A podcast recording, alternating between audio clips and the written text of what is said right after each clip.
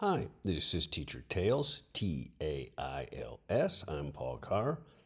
Podcast 79 Coffee Smug is the title. When I have some free time and I want to invest it well, I head to a certain coffee shop like a golfer goes to Pebble Beach.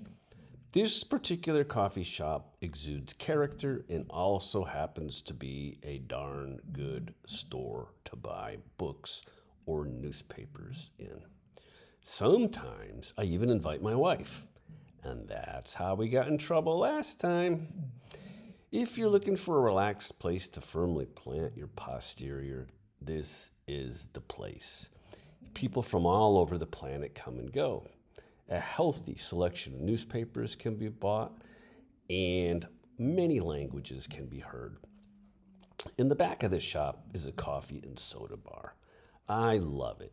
People mosey up to the stools and actually talk to each other. Conversations linger on the breath of fragrant coffee. Farther back is a little semi hidden room. It took me about three visits before I even found that. My wife and I have taught in a few other countries, so we have some languages under our belt. Not fluent in all of them, but we can manipulate them. Often we play a game. If we happen to see something, or heaven forbid, someone that catches our fancy, we talk about them. Naturally, we do this in a foreign tongue. And that is exactly what happened last Saturday. A tall fellow with a cowboy hat walked into the shop and picked up a book, minding his own business. I had an unkind thought. That's pretty funny. Cowboy in Monterey. I didn't know that they could even read. Not nice thoughts, but that's what went into my head, okay? I'm being honest. That's when we started playing our silly game. And it went pretty much like this in Korean, as my wife is Korean me to her.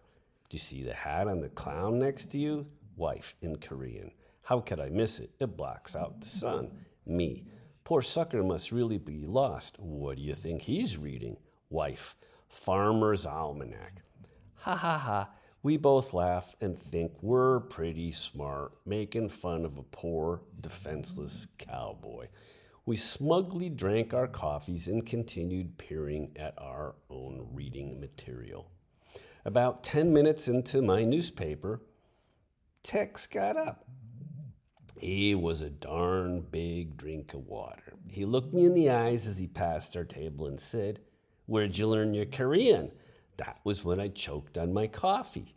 Fortunately for the new caps on my teeth, he was a lot nicer than I was and very restrained. Turned out that he was one of the directors at the Monterey Defense Language Institute and had just come back from four years in Korea. And he and his wife both speak, ta da, lucky me, Korean. So, if you ever visit that coffee shop in Monterey and you see an attractive Asian woman talking with a guy, that might be us. I can promise you two things we probably won't be saying anything derogatory, and this time every single word will be in Samoan.